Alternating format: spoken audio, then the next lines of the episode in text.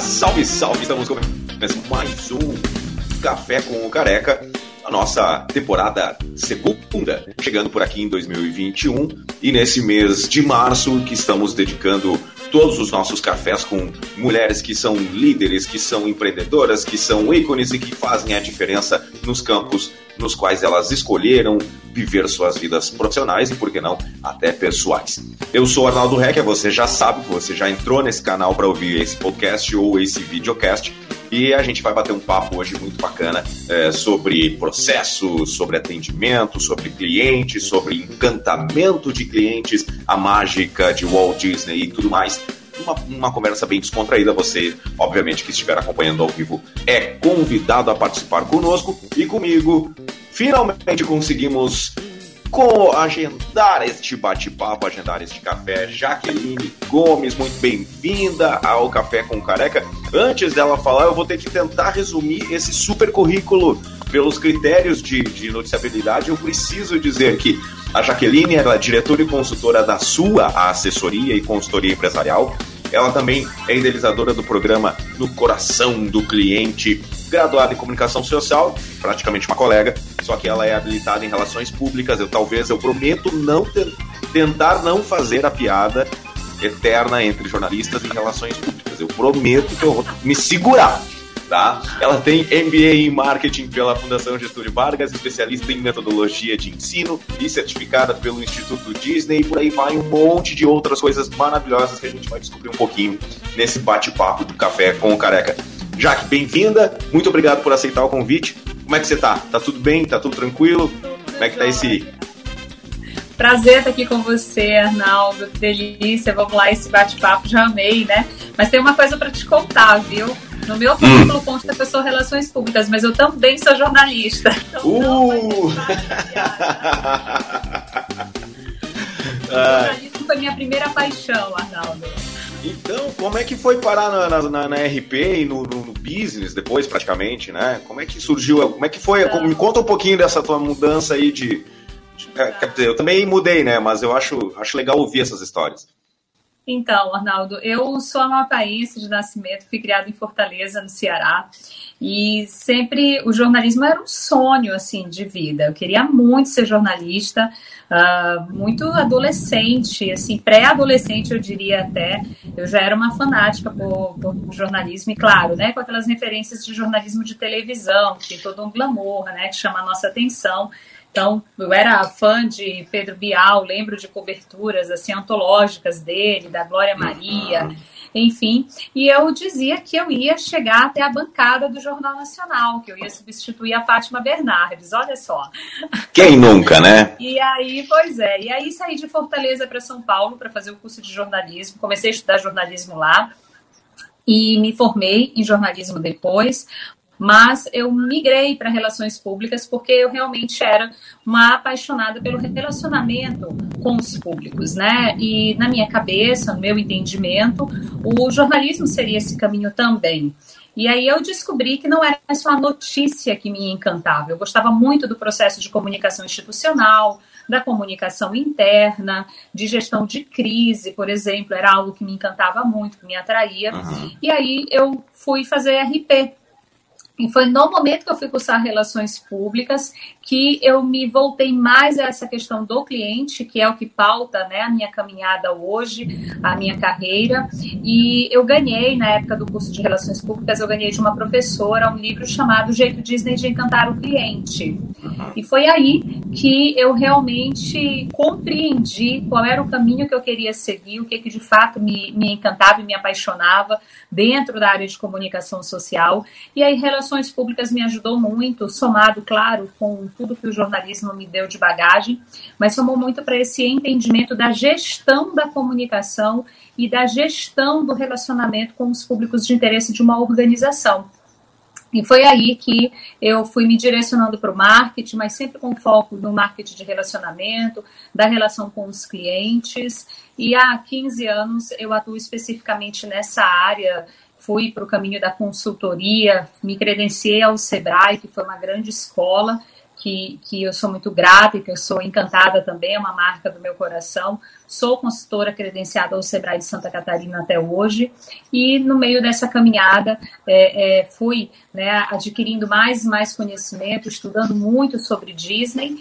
Eu sempre comento, Arnaldo, que eu não fui aquela criança encantada pela Disney, não não estava no meu sonho, no meu hall de sonhos ir para Disney, até porque eu venho de uma família muito humilde, era um sonho muito improvável dentro da minha casa. Sim. Ir para Disney. Então, eu conheci Disney de fato ao ler esse livro. E aí o interesse que despertou não foi só pelo mundo da magia, foi entender como que aquela magia se dava, como que eles encantavam seus clientes. E aí eu passei a ser uma estudiosa do tema, reforço, né? Começando com Disney e depois indo, né? Me aprofundando cada vez mais no tema experiência do cliente e atendimento de excelência. Você colocou a comunicação como uma, uma forma de, até de paixão, que a gente compartilha e tal. E, e aí, sem dados estatísticos, eu não os tenho, mas eu tenho uma sensação, uma percepção que muitos dos problemas que acontecem para os empresários, para os empreendedores nas empresas, é, é parte da comunicação, ou seja, na comunicação interna com seus colaboradores, com seus parceiros, ou na comunicação com o seu cliente, no sentido de uhum. entender o posicionamento daquela empresa, daquele produto, daquele serviço. Como é que você vê isso? É, é, tem um pouco dessa percepção ou é coisa da minha cabeça? Não é um pouco da percepção, e não é só percepção, é fato.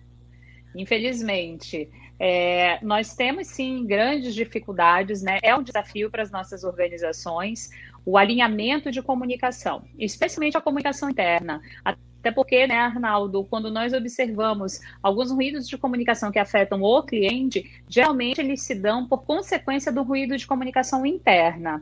E aí eu, eu me sinto à vontade, não gosto muito de usar a palavra crítica, então é um apontamento. Eu observo na, na, na minha prática do dia a dia, nas minhas experiências, que as nossas organizações, elas se voltam em muitos momentos a investimentos elevados, inclusive, em outras linhas estratégicas para outros recursos e não para a comunicação. É, infelizmente, existe um senso comum de que todos nós deveríamos saber nos comunicar, que o processo de comunicação ele é natural e fluido, e infelizmente não é assim, né? Nós temos que observar as habilidades, as competências das pessoas para a comunicação, para a interação entre elas e com os seus respectivos públicos, né? Além, obviamente, das ferramentas e dos meios que são colocados à disposição dentro de uma organização para que o processo de comunicação se dê de forma eficiente. E aí entram aspectos de liderança, entram outros vieses, né, que, que acabam compondo todo esse processo. Por exemplo, eu costumo dizer, Arnaldo, eu tenho dito isso muito nos últimos dois meses, é uma conclusão que eu tenho tirado. Uh, não estou aqui para falar de liderança, não é a minha especialidade, mas eu observo que dentro das nossas empresas, alguns dos desafios de comunicação, eles se dão porque as pessoas acreditam que deter informação é manter o seu poder. E aí vem o aspecto do egocentrismo, né? Entram outras questões dentro de tudo isso. Eu brinco que há algumas décadas atrás nós vivemos um processo de entender que comunicação é poder. E tem pessoas que acreditam que a manutenção do seu poder se dá a partir do nível de informação que elas detêm. Portanto, elas não compartilham, né? Acham que perderão o poder ao compartilhar algo. É claro que existem informações e alguns tipos de comunicação que elas têm o momento certo para se dar e tem também o público certo a quem se destina. Mas as nossas empresas precisam entender que o processo de comunicação ele precisa ser constante e ele tem que ser trezentos e sessenta. É, mas aí isso, isso é uma, um alerta bem, bem significativo, porque aí nós vamos falar...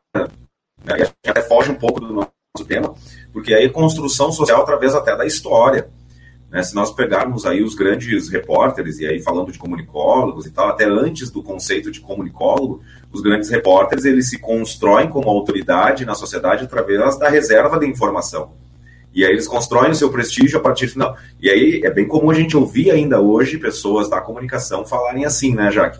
Ah, mas eu sei tal coisa porque eu falo com alguém, mas eu não falo a informação, eu só trabalho com a ideia de que tenho acesso a essa informação. E aí uhum. se cria o estereótipo de, disso que você falou, que a informação a, presa a mim me dá privilégios, me dá poder, me dá um, algumas coisas. E isso é levado pro pro, pro trabalho de maneira uh, horizontal. E aí nós, nós temos lá, no, na década de setenta, oitenta, até um pouquinho de noventa, um trabalho, uma forma de atendimento ou de, de empresas mais simplificado nesse processo, em que essa figura que você colocou, ela é muito comum, mas ainda assim é funcional a rede de relacionamento da, da, da, do empresário com seus liderados e com seus clientes. E aí depois começa a mudar. E hoje a gente vê que é muito difícil ser um empreendedor no sentido é, dono de seu próprio negócio. Porque não é só dominar os processos da, daquele que, da qual você acha que é talentoso ou detém algum tipo de, de modelo de, né, de, de talento ou de processo que você domine. Você precisa dominar muitas outras coisas, principalmente a, a comunicação. E aí eu vejo Exato. Que há uma lacuna muito grande. Eu estava olhando antes, antes aqui, em julho do ano passado, o U O L é, publicou uma, um artigo sobre aquela máxima que nem sempre o cliente tem razão. E é uma, é uma, uma percepção interessante, porque tem a ver com essa parte da comunicação, né? Como é que você vê essa relação de o cliente tem razão, não tem razão, o, o, o empresário, ou enfim, eu vou chamar de empresário, mas a gente coloca nos mais variados setores, pode ser um professor até. Tá? Uhum. É, como é que gera essa, como é que você vê essa balança de comunicação cliente, empresa, empresa, serviço, produto, cliente? Uhum, tá, vamos lá, vou, vou vir dentro de todo o teu raciocínio, né? Tem uma coisa, Arnaldo, eu não sei se você leu, é, a, minha profe- a minha grande professora em comunicação, a minha inspiração, sabe aquele professor que você vai levar pro resto da vida, na sua história? Sim. Acho que todos nós temos, né? Tem, e quem tem. Não tem, eu tenho dó, né? Que é maravilhoso é. Você ter essa pessoa na sua vida. A minha grande professora, a minha mestra, que foi minha orientadora, inclusive, do T C C, ela formou em Relações Públicas aí. É, é, aí não, né? Lá em Santa Maria, né? De onde você e a Andressa vieram. Mas é, eu lembro que no meu primeiro semestre do curso de jornalismo, é, eu levei um tapa na cara, né? Porque eu queria, para mim, é, aquele sonho, e realmente não era só um sonho, tá, Arnaldo? Era um objetivo. Eu dizia, eu vou chegar na bancada do Jornal Nacional. Mas não porque eu queria ser a jornalista apresentadora, eu queria só aquele glamour. Para mim, nos meus dezessete anos, aquilo representava o sucesso, né? Uma, o resultado do sucesso da minha caminhada.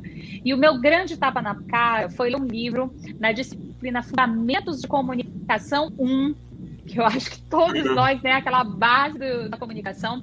Eu tive um professor também no Rio Grande do Sul chamado Ivan Carlo, que também é outra inspiração, e ele nos deu um livro para o semestre inteiro que nós tínhamos que ler, que se chamava o seguinte, Complexo de Clark Kent. São super-heróis os jornalistas?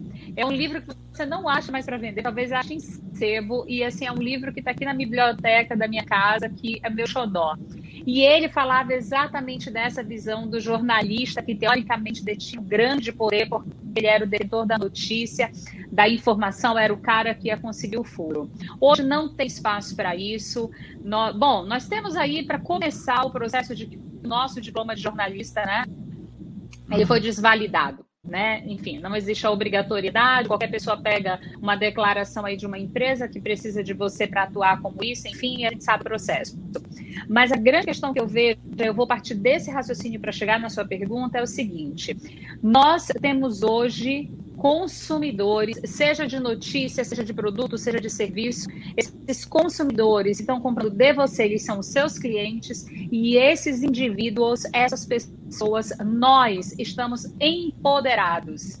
Uhum. Empoderados de informação, empoderados de meio para ter acesso e para compartilhar. Com isso, nós viramos geradores de conteúdo. Ponto. Essa é uma questão que nós temos. Esse fator, somado a diversos outros que nós temos hoje no mercado, empoderam a figura do cliente. E esse processo de empoderamento do cliente, nós temos mais um fator que o empodera, o Código de Defesa do Consumidor, que é disseminado de forma deturpada. O instrumento é muito assertivo, eficiente e claro, mas essa coisa da existência do Código de Defesa do Consumidor, que eu, eu, Jaqueline, humildemente, entendo que o equívoco começa no nome dessa norma. O Código de Defesa do Consumidor deveria se chamar Código de Defesa de Consumo, porque ele regula a relação de consumo. Ele tem lá fatores que defendem quem consome, quem compra, mas ele também tem os fatores que defendem quem vende. Ele é um regulador dessa relação. Tudo isso se soma a esse entendimento folclórico, cultural, que se chama o cliente tem sempre razão. Não, o cliente não tem sempre a razão, mas sim o cliente deve ter sempre prioridade. Aí você pode me perguntar, Jaque, mas e quando o cliente tem prioridade? Bingo, é aí que está a visão e o posicionamento estratégico de uma marca. Em que momento eu dou prioridade ao Arnaldo, mesmo ele não tendo razão? Então, nós temos que compreender que o cliente pode trazer uma demanda, uma reclamação, uma sugestão na qual ele não está embasado corretamente, logo ele não tem razão. Por exemplo, é muito comum é, consumidores retornarem a empresas, a pontos de atendimento, sejam eles presenciais, sejam eles online, para reclamar sobre um defeito em um determinado produto. E o código regula. O defeito, ele tem que ser arcado pela empresa se comprovado que o defeito foi de fabricação ou de fornecimento. Mas existe defeitos que se dão em produto, que são defeitos de uso, o cliente usou errado. E para esse fim, as empresas são obrigadas a disponibilizar manual de uso. Então, se o cliente não leu o manual, usou errado e deu um defeito, ele não tem razão. Mas cabe à empresa avaliar estrategicamente qual custo que ela tem de substituição, ignorando que o cliente usou errado, né? Então, por exemplo, ah, eu vendi um milhão de AirPods, por exemplo, e desse um milhão eu tive cem clientes que usaram errado e deu defeito. Vale a pena, diante de um milhão, eu me desgastar com cem clientes que vão ecoar a sua reclamação dentro de uma rede social, por exemplo? São essas questões que as nossas empresas precisam avaliar. É, eu brinco, Arnaldo, que essa é a hora da decisão de demito o cliente ou não. Aí, é, é, você antecipou a minha, a minha pergunta, né? Porque é, é, a gente fala muito sobre isso, e, e aí tem uma palavrinha que você, eu acho que domina muito sobre, que ela está em voga, que é a experiência do cliente Na, no seu estabelecimento ou na sua prestação de serviço. E, uhum. e construir essa experiência me parece ser o maior desafio de qualquer pessoa que se propõe a prestar um serviço ou a entregar algum produto para algo ou alguém. E aí entra naquilo que eu falei antes. Não é só você ser um bom fabricante de fones de ouvido. É saber construir toda uma... um processo de, de lógica sentimental com aquele negócio. Isso. E aí, às vezes, eu falo com, com as equipes que eu, que eu trabalho que a, a gente, a, você não pode vender o produto e o serviço, você tem que vender a transformação que aquilo gera na pessoa. Exato. E, e, aí, e aí gera esse grande problema, porque a impressão que eu tenho é que no Brasil as pessoas são incentivadas de maneira sem muita lógica a, aspas aqui, a empreender. Vai, tem várias propagandas disso agora, né? É, vai, empreenda, faça, aconteça, não sei o quê, mas não tem a estrutura, né? Nós não temos o, o aparato para que as pessoas possam realmente fazer isso, e ao mesmo tempo é, são poucas as, as, as pessoas, as jaques do mundo que podem orientar as pessoas nesse sentido, né? Eu acho que uhum. são poucas Jaqueline Gomes que a gente conhece que se que conseguem fazer esse trabalho de orientação, tipo, ah, cara, você sai daqui, vai para lá e vai organizar o teu processo. E, e, ao mesmo tempo, nós temos uma visão coletiva de que o empresário, ele é mau, né? Ele é um malvadão no, no, na nossa sociedade. Ele, nossa. Ele, é um, é um, ele é um cruel, muito cruel. Então, Meu Deus, como é que... você trouxe um apanhado aí de coisas que renderia... Três horas de papo, né? Pois é, que a gente faz tanto tempo que eu tô tentando gravar contigo, que aí vai surgindo as coisas, agora vai jogar tudo no colo da Jaque. Tá certo. Nossa, mas perfeita a sua colocação. E sua conclusão, então, é mais perfeita ainda, Arnaldo. Assim, o que, que nós temos, né? Tudo parte de um ponto fundamental, que é o entendimento do negócio. Muitas pessoas é, avaliam e tomam a iniciativa de empreender sustentadas no que elas querem vender. E esse no que eu quero vender se baseia em o que eu sei fazer ou o que eu amo fazer, né? Isso a gente vê muito dentro do Sebrae. Eu sempre digo, eu sou uma sebraeana apaixonada porque foi minha grande escola e é até hoje. Era muito comum, Arnaldo, é, logo no meu início, na minha carreira com o Sebrae, como consultora credenciada, eu trabalhava com atendimento, né, era minha especialidade, e volta e meia eu era contratada pelo Sebrae para ficar no escritório do Sebrae fazendo o que a gente chamava de balcão de atendimento. É aquele primeiro atendimento para quem está querendo empreender. E era muito comum, dois, dois motivadores que traziam pessoas que queriam empreender, né? O que nós chamamos de potencial empreendedor. Ele senta na sua frente e diz que ele não quer mais ser mandado por ninguém, ou seja, ele está vindo de uma experiência C L T como colaborador de algum lugar, ele tem um pequeno recurso, que geralmente é o F G T S, é a rescisão, e agora chegou a hora de ter o meu negócio, que eu não quero ninguém mais mandando em mim. Aí o que que acontece? Essa pessoa vai fazer o que ela sabe ou o que ela sempre sonhou fazer. E tem um outro comportamento que é aquela pessoa que identificou uma oportunidade no mercado e ela vai empreender com análises bem superficiais em alguns momentos. Isso tem mudado, as pessoas estão vindo com mais informação, estão estudando mais, até porque têm mais acesso à informação. Mas onde eu quero chegar? As pessoas vêm movidas, Arnaldo, pelo entendimento do que eu vou vender, quando elas deveriam vir movidas pelo sentimento de há espaço no mercado para esse consumo, porque existe uma necessidade para isso. E se nós formos ver negócios inovadores que estão aí no mercado, volta e meia eu me deparo com algumas coisas que eu digo, gente, como ninguém pensou nisso antes. Porque a gente não olha para a necessidade, a gente olha para o que a gente vai fazer. E esse é o entendimento do negócio, que é exatamente o que você diz, que você orienta as suas pessoas. O que eu faço é o meu produto ou o meu serviço e ele é meio para entregar um benefício para alguém. Esse benefício é o meu negócio, né? Quando as pessoas perguntam para mim, por exemplo, Jaque, o que, que você faz? A minha resposta comum é, eu ajudo profissionais e empresas a chegarem ao coração dos seus clientes, que é o nome da minha marca, no coração do cliente, né? Da minha empresa. E o que, que é esse chegar ao coração do cliente? É construir relacionamento, é ter um modelo de atendimento que conquiste, que fidelize cliente. Porque cliente fidelizado tem a marca no coração, né? É esse o entendimento. E aí, como você bem disse, né? E indo adiante nesse raciocínio, as nossas empresas, elas partem do produto, elas partem do processo. E o cliente, ele é a consequência, quando o cliente deveria ser o início de tudo.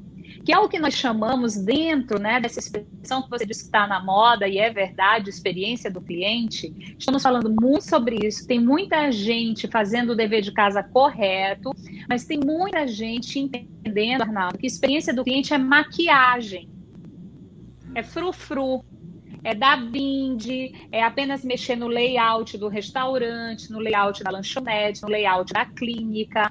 Você chega na clínica, um projeto arquitetônico maravilhoso, mas infelizmente a atendente continua com a mesma postura equivocada de atendimento. Isso não é experiência. A experiência do cliente, ela é a soma de percepções que o teu cliente tem ao longo de toda a interação com a tua marca. Então, vai desde a comunicação que você lança para o mercado, como que você chama a atenção dele, como que é a chegada dele até o teu negócio, como que é o atendimento lá, a prestação do serviço, o pós, a conclusão dele de percepção de valor. Não, tudo isso é experiência. Soma-se a isso o fato de que, sim, existe uma dificuldade de alguns entendimentos de experiência, de assertividade e de satisfação, porque, de um modo geral, infelizmente, o nosso país construiu a cultura de que a empresa é a exploradora do cliente e dos funcionários. E aí nós vamos entrar numa seara sociológica, mas é isso. Nós viemos de uma cultura de construção de mercado no qual o empresário é a evolução de um explorador. Logo, se ele é assim, a empresa dele também é assim. Então, as nossas empresas têm que provar diariamente que elas têm práticas de transparência, que elas realmente têm um propósito firme de servir e tudo. E aí, nesse contexto, quem consegue fazer isso, transforma isso num belo marketing, que eu acho que está correto. Não, o pessoal que está ouvindo agora no Spotify, quando você estiver ouvindo no Spotify, está assistindo agora, é, você está tendo uma aula agora, com pequenos drops da Jaque, para você ouça isso, vá atrás, estude, é, olha para dentro da sua empresa, olha para dentro do seu sistema de serviço e dá um start, vai atrás, vai pesquisar, vai estudar um pouquinho mais, vai ver se ressignifica um pouco esses processos. Essa é, realmente está sendo uma aula para quem está no universo da, do empreendedorismo, e a Jaque está dando uns drops aqui sensacionais. Fica a dica do Careca para você. Jaque, eu vou, vou fazer uma, uma relação a partir disso que você falou, do ponto de vista prático, tá? É, vamos lá, atividade física para criança. E aí a gente pode colocar arte marcial, dança, agora está na moda o CrossFit Kids e tal.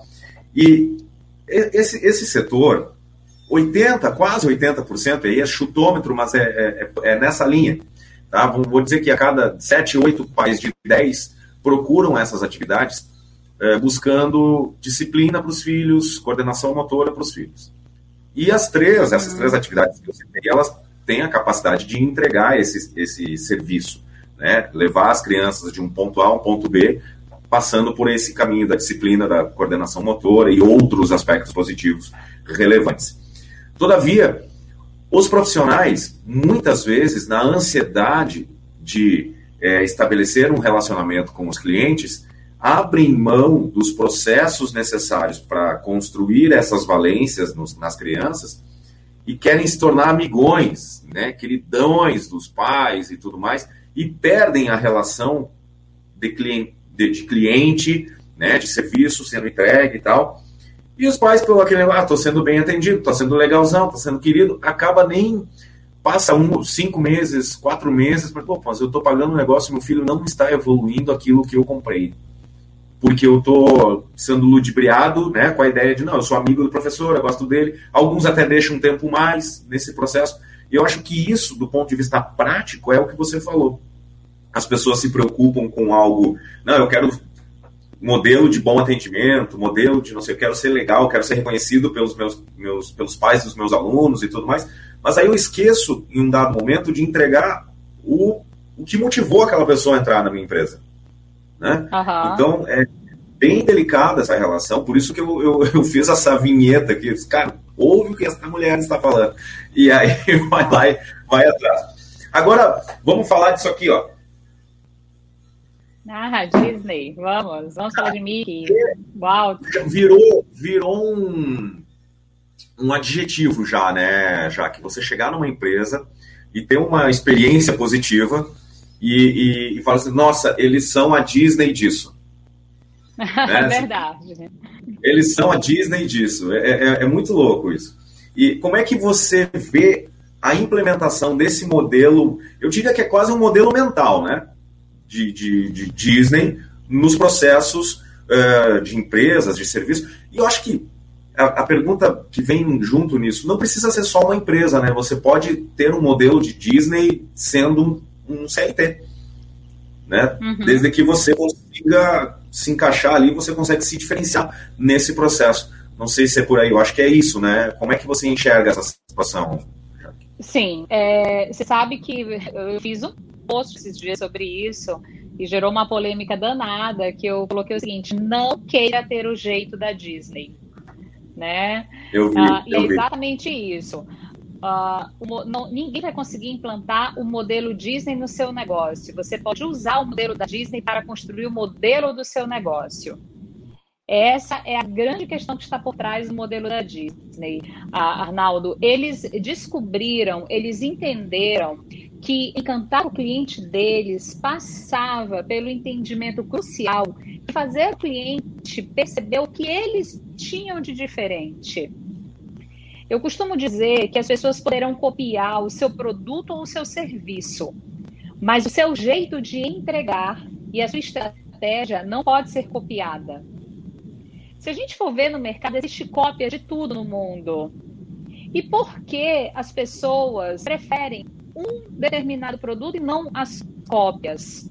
Ou porque, eventualmente, uma cópia acaba se sobressaindo mais do que o pioneiro, pelo jeito de entregar.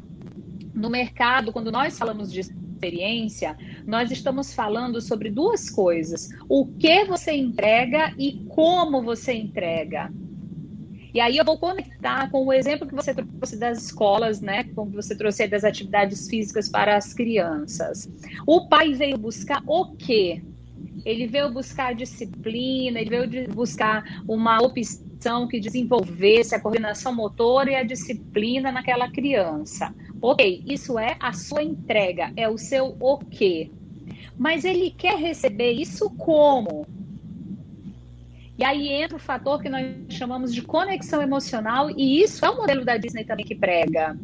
Então, o meu filho ir para a tua escola e eu perceber que o meu filho gosta de ir para lá por, por conta do relacionamento que vocês construíram com ele, que eu me sinto segura porque você construiu uma relação de confiança comigo, isso compõe o como da minha experiência, como essa entrega se dá. Mas é um equívoco parar nisso. E, infelizmente, Arnaldo, e é super assertivo o teu raciocínio, a tua reflexão. Muitos momentos os profissionais, os negócios, param nisso. Porque se acomoda, entende assim, não, o cliente apaixonou, cheguei no coração dele, tá tudo certo. Uh-uh. O processo de consumo, Arnaldo, ele tem dois viés complementares. Um é o viés da conexão racional. É aquela hora que o pai para e pensa assim, nossa, o Arnaldo é um queridão, gente boa, a estrutura dele é maravilhosa, meu filho ama falar, mas virou uma opção cara de ter um lugar para deixar meu filho, porque o que eu queria mesmo que acontecesse não está acontecendo. Isso acontece muito, Arnaldo, com escola de inglês. É impressionante. Eu já prestei consultoria para esse segmento, para duas escolas, e é incrível quando a gente vai analisar, diagnosticar o que está acontecendo no relacionamento, é isso. Para o pai, virou uma creche disfarçada de escola. É o lugar onde eu deixo meu filho terça e quinta, tal hora da tarde, me resolveu esse problema.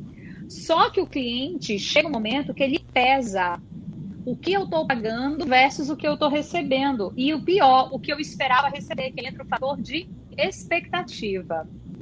Então, o modelo da Disney, ele preconiza, né? Ele nos apresenta que as nossas empresas precisam identificar o seu próprio jeito, a sua essência, o que, que ela tem de único e entregar o que tem para entregar embalado nesse jeito. Esse é o modelo da Disney. E todos nós podemos fazer uso desse modelo.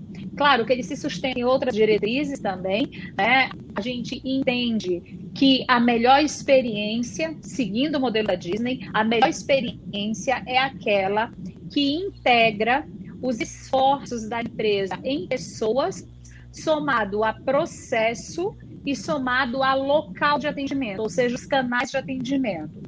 Por que, Arnaldo? Porque eu posso ter na minha escola de artes marciais o professor mais fantástico do mundo, tecnicamente e relacionalmente. Uma pessoa boa de relacionamento e tecnicamente é incrível. Mas se o processo de atendimento não é legal, ou seja, no caso da escola, se a metodologia de ensino não é adequada, a experiência não vai ser boa. Mas eu posso ter o melhor professor, um processo legal, uma metodologia incrível, mas o local, a escola deixa a desejar. Não é confortável, não tem uma boa manutenção, aí a experiência também cai. Então é a soma desses três fatores que vão realmente sustentar uma experiência de excelência. Esse também é, é um olhar, é um viés dentro do modelo da Disney. Oh, show! É, ganhei uma consultoria grátis agora. Já que uma das coisas que, que, que, no meu entendimento, elas flertam nesse processo é saber você, dentro desse, desse como entregar que você colocou, é fundamental você ter, sei lá, a união da equipe como um todo, né? É, e como construir esse processo entre líder e liderados para que é, é, o como seja uníssono, seja uniforme, né? Eu tenho um, um, um amigo que ele é dono de uma, uma concessionária de veículos, né? Da, da, da Ford, é Ford, é Ford. E, e aí ele, uma vez eu entrevistando ele, ele falou assim, cara, a minha regra é eu, eu, proprietário, eu cuido dos meus vendedores e do meu administrativo. Eu não me relaciono com o cliente. Então, por quê? Porque o meu negócio é deixar o mais confortável e preparado possível os meus vendedores e os meus administrativos. Eles que cuidam do meu cliente. Se eu mantiver, os, mantiver eles motivados, é, conectados, saudáveis e felizes dentro da empresa, eu não preciso me preocupar com o cliente. Porque eles vão fazer isso no processo. E aí ele defende essa, te- essa teoria Disney da união dentro, do, do, dentro da empresa. Né? Todo uhum. mundo incluído numa causa e que todos fiquem felizes com isso. E aí no livro lá da Disney fala, né, da, daquele pessoal que é, não é nem parente do, da família Disney, é um funcionário, mas ele está conectado com aquele, aquela mentalidade toda. De fazer a, uhum. a ser a melhor experiência possível, de conectar com o, o visitante e tudo mais. Como, e aí vale um milhão de dólares, eu acho, essa resposta, né? Como construir esse processo dentro de uma empresa, dentro de uma equipe, é, de conexão, união, afinidade, uhum. enfim, motivação.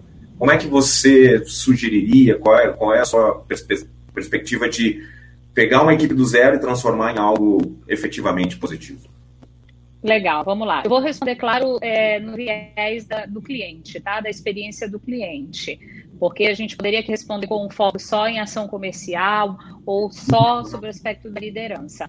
Olhando para o modelo da Disney, como você bem sabe que consta no livro essa informação, tudo começa pelo seguinte, Arnaldo. Primeiro, as nossas pessoas, o time, precisa conhecer a história da empresa. Nós temos que conectar as pessoas com o negócio. A Disney, sem dúvida alguma, ela é o que é, porque os funcionários da Disney, eles sabem que eles são protagonistas do show da Disney. A Disney, aí eu vou conectar com o que eu falei anteriormente sobre negócio, né?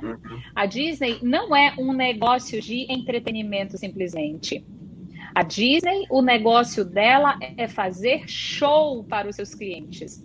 E ela faz isso através de parques de diversões, de hotéis, de lojas, de filmes, personagens, ou seja, o que eu entrego gera, por consequência, uma entrega de valor que é um show para o meu cliente, um show de magia e encantamento.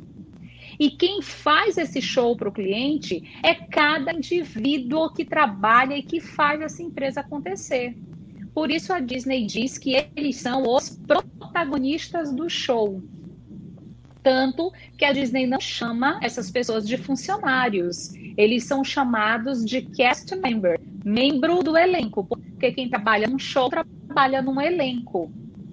E aí você precisa envolver suas pessoas, fazer essas pessoas compartilharem a partir do entendimento do que é esse negócio, da nossa história, dos nossos valores, da nossa tradição, compartilhar propósito, ou seja, tudo parte do processo de sensibilização, envolvimento, desenvolvimento e valorização das pessoas.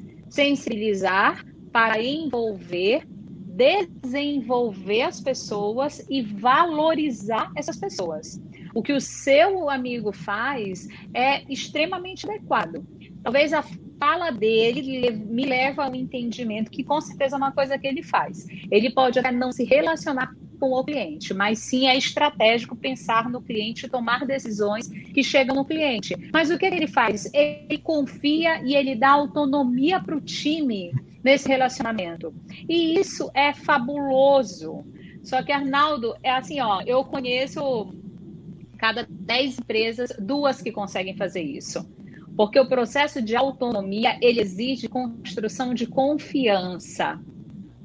E nem sempre as nossas empresas estão maduras ou em estágios de desenvolvimento que confiem cem por cento nas pessoas para dispor a elas autonomia. Mas isso é um problema? Não vejo como um problema. Confiança é algo que se constrói ao longo do tempo.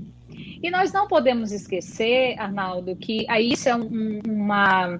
é sempre uma observação, um parênteses que eu abro quando eu falo de Disney. Eu falo deles usando o método... Eu falo sobre as práticas deles com as suas pessoas e eu sempre faço essa ponderação. Nós não podemos esquecer que a Disney é uma empresa americana e que a relação de trabalho nos Estados Unidos é diferente da relação de trabalho no Brasil. No Brasil, determinados níveis de autonomia poderão gerar problemas para um negócio. Então, por exemplo, Verdade. a gente tem problema aí de funcionário que atende cliente no WhatsApp pessoal oito da noite. Ele pode depois ir no Ministério do Trabalho e cobrar hora extra. Então, gera uma série de inseguranças para o negócio, que não é necessariamente falta de confiança no indivíduo. É uma insegurança que as nossas empresas têm com o processo de legislação trabalhista, que está mudando, que está sendo revisto, que vem evoluindo muito, mas que nos impede ainda de algumas práticas inovadoras que outras empresas lançam mão. Não à toa, as nossas organizações estão partindo para o processo de terceirização. Por quê? Sim. Tá com a Jaqueline, é problema dela. E a terceirização também, né? Exatamente. Exatamente isso. Então, eu entendo que o processo de liderança, né, indo lá na liderança que você mencionou agora, para que nós consigamos construir, né, esse viés e termos empresas que realmente estão voltadas ao cliente, nós termos colaboradores que estão, estão sensíveis, né, a isso, porque tem esse ponto, né, Arnaldo? A empresa pode traçar a melhor estratégia. Se as pessoas não quiserem, é aquela velha frase, né? A cultura come a estratégia no café da manhã. Então, existe muito processo de cultura a ser desenvolvido para sustentar uma estratégia. Ou eu preciso considerar muita cultura para traçar uma estratégia. E aí a gente precisa compreender que as nossas empresas precisam sensibilizar as pessoas. O líder precisa ter sensibilidade para ler o seu ambiente, para ler as suas pessoas e saber qual argumento ou qual ponto que ele vai conseguir acionar o Arnaldo para sensibilizá-lo. E aí eu chamo a atenção para o seguinte: você sensibiliza o outro pelas razões dele e não pelas suas. Por exemplo, eu, Jaqueline, não uso a frase vestir a camisa. Uhum. Eu entendo que... Eu entendo que vestir a camisa é vestir a camisa da empresa.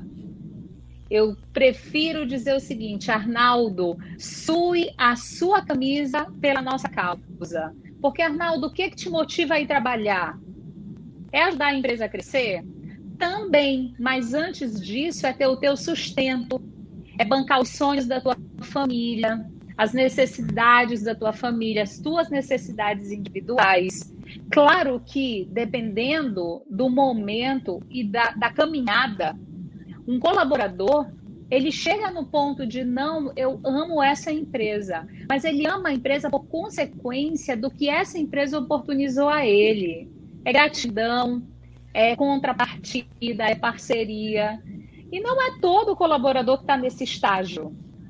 Verdade. Você vai ver, por exemplo, uma pessoa que acabou de entrar no mercado de trabalho. Eu, eu trabalho diariamente com clientes meus que possuem colaboradores que estão vivendo o primeiro emprego. Aquela pessoa está fazendo uma coisa e está estudando, está fazendo graduação para outra. É questão de tempo ela ir embora, né? Ela quer pegar a faculdade. Ou ela é arrimo de família, ela precisa ajudar a sustentar pai e mãe, que são idosos, que estão aposentados. Então, o que essa empresa tem que fazer? O que importa para a Jaqueline nesse momento? E como nós vamos fazer ela dar o melhor dela enquanto ela estiver conosco? E tem aquelas pessoas que estão em outro estágio profissional, que já construíram, já alcançaram o que queriam, querem partir para uma nova caminhada, estão buscando novos desafios. Aí é outro ponto de sensibilidade também, né? Então, cada indivíduo é um indivíduo único, ele tem demandas próprias, ele tem necessidade própria e cabe sim, cansa, Gere, é, é, isso exige esforço, investimento e tempo das nossas organizações, mas o mercado é assim, o ser humano é assim. As nossas empresas precisam olhar para esses grupos, para esses indivíduos e se conectar com eles. Muito show, já que dava para o nosso cara aqui mais uma hora no mínimo falando. Com então, certeza. A gente está encaminhando aqui para o finalzinho, é, e aí eu vou fazer um momento Raul Gil aqui, eu vou te perguntar É, coisa simples, aí você me responde de maneira é, bem, bem sintética aqui. É, tá. Qual a sua percepção, a sua visão de sucesso? O que é sucesso para a Jaqueline? Nossa, respirar fundo, né? Ai, literalmente a definição de sucesso para mim é eu chegar num ponto de entender que eu estou fazendo aquilo que eu gosto, que eu concordo, que faz sentido para mim e para as outras pessoas. E o que, que te deixa triste? A injustiça sempre. E nesse cenário de sucesso e de organizações, o que me deixa triste é a desvalorização das pessoas. Desvalorização. Boa, uma boa percepção, que dificilmente a gente, ela aparece aqui no, no, no programa. E quais os teus sonhos, Jaque?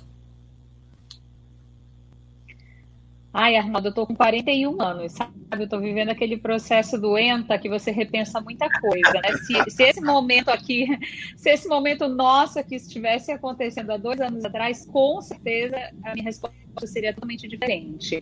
Hoje, para mim, o meu, o meu sonho, que na verdade eu chamo de objetivo, é ter uma vida tranquila, ter as pessoas que eu amo, próximas e com muita saúde, especialmente nesse momento que a gente está vivendo, sabe? Esse último ano me fez repensar muita coisa, muitos valores, muitos entendimentos do que era sucesso, muito, pensar muitos sonhos, o que era objetivo, o que era sonho, o que era desejo.